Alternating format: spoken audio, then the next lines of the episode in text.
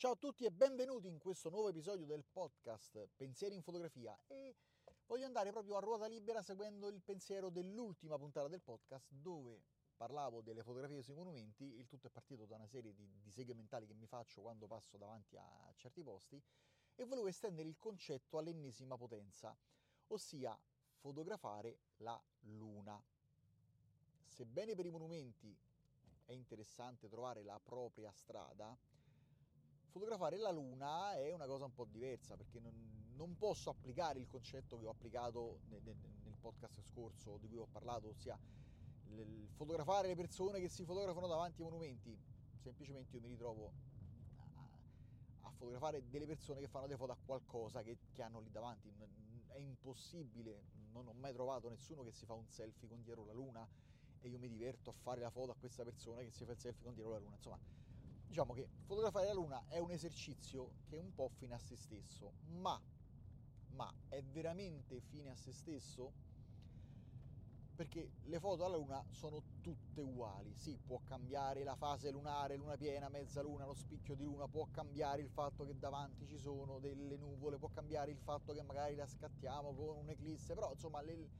le opzioni sono estremamente limitate e anche l'attrezzatura che usiamo è estremamente limitata perché se vogliamo fare delle belle foto alla luna è indubbio che dobbiamo usare un teleobiettivo perché usare un grandangolare sì, include la luna in un paesaggio ma non fotografa la luna. Io ho fatto una bella fotografia alla luna usando, vi dico la verità, un 300 mm neanche di eccelsa fattura, di, di eccelsa fattura, avevo la Pentax, era il non mi ricordo quale, quale zoom avessi, credo il boh, il 7300, non, ve lo, non me lo ricordo, comunque sia, era un... no, no, no, no, fermi, non era 300, era 250, finiva con 250, quindi era tipo un 7250, 52, 5250 mi sembra, 5250, 5.6, 6.3. Eh, ho scattato la fotografia della luna usando questo, questo obiettivo e nonostante non fosse di estrema qualità perché poi l'ho, l'ho pagato, nuovo costava poco e ho usato, l'ho pagato ancora meno e ho fatto una foto alla luna non è stato facile perché bisogna avere l'accortezza ovviamente si deve scattare rigorosamente senza flash. Sembra stupido ma c'è gente che quando fa le foto alla luna col cellulare fa partire il flash oppure anche, capita anche con le macchine fotografiche. Quando si fotografa un soggetto lontano parte il flash non serve un cacchio. Il flash per quanto potente arriva al massimo a qualche metro non, non può arrivare vogliamo spremerlo e stirarlo a una decina di metri lavorando con gli ISO e si può fare tutto, ma arrivare fino alla Luna no, non si può fare. Quindi si usano tempi di esposizione lunghi, una, una postura stabile della macchina fotografica come un treppiedi stabile e saldo, e poi invece che scattare con il, con il ditino sul, sul, tasto di scatto si scatta sì sul ditino ma impostando l'autoscatto in modo che le vibrazioni che imprimiamo con la mano non, non, non si propagano per che non parte lo scatto, insomma alla fine abbiamo un'esposizione lunga,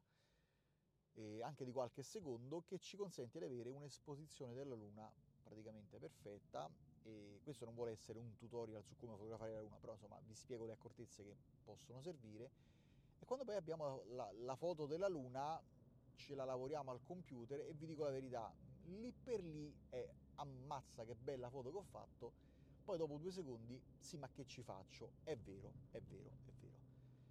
E è un esercizio fine a se stesso nel 99,9% dei casi, però nello 0,1% dei casi, ossia il mio caso, che poi magari non so se sono l'unico, io sono anche un po' appassionato di spazio, di fantascienza, di astronomia. Quando partono i razzi delle, delle, sul, che vanno sulla... i razzi, le sonde, le spaceship di, di Elon Musk, SpaceX, cazzi e mazzi, insomma, è una cosa che mi affascina da morire. Infatti sapere che stiamo lavorando al nuovo progetto Artemis che ci porterà di nuovo sulla Luna, sulla Luna stavolta per restare, questa è una cosa che mi emoziona tantissimo.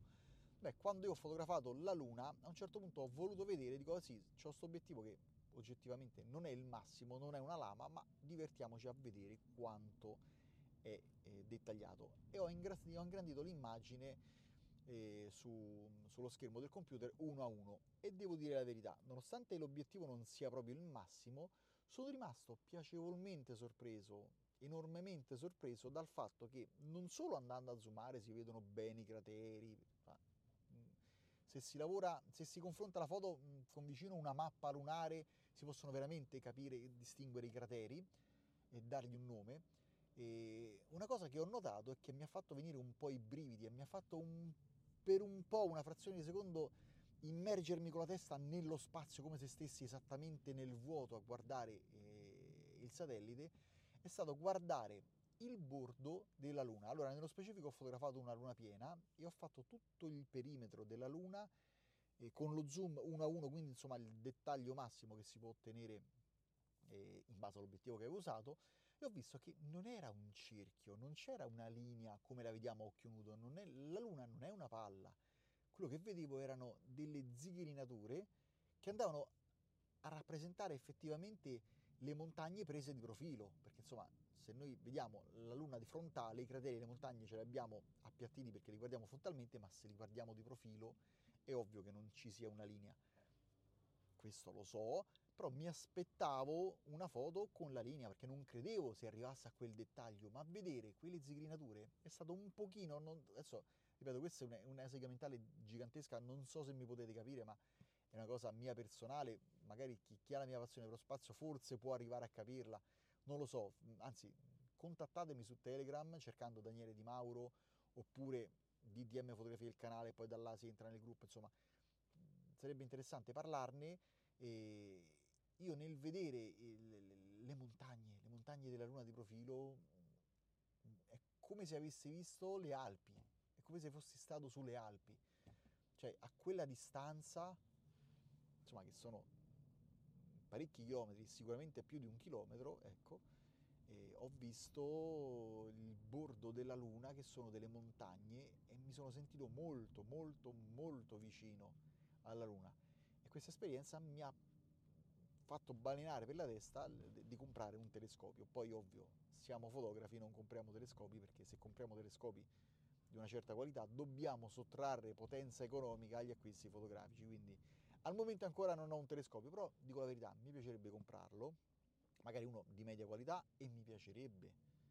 fotografare con il telescopio per amplificare questo concetto di ingrandimento, amplificare la sensazione che ho di quando guardo la fotografia della Luna. Ripeto, la foto della Luna è un esercizio di stile fine a se stesso, mai, mai, mai, mai, mai e poi mai andrò in giro con il mio portfolio di foto con dentro la foto della luna dire ah si vedono anche le zighirinature sul bordo no, non lo farò mai perché a volte le foto sono una soddisfazione personale e in questo caso questa foto della luna è una soddisfazione personale voi le avete le vostre foto che non dicono niente a nessuno ma a voi danno delle fortissime emozioni, delle forti suggestioni? Parliamone.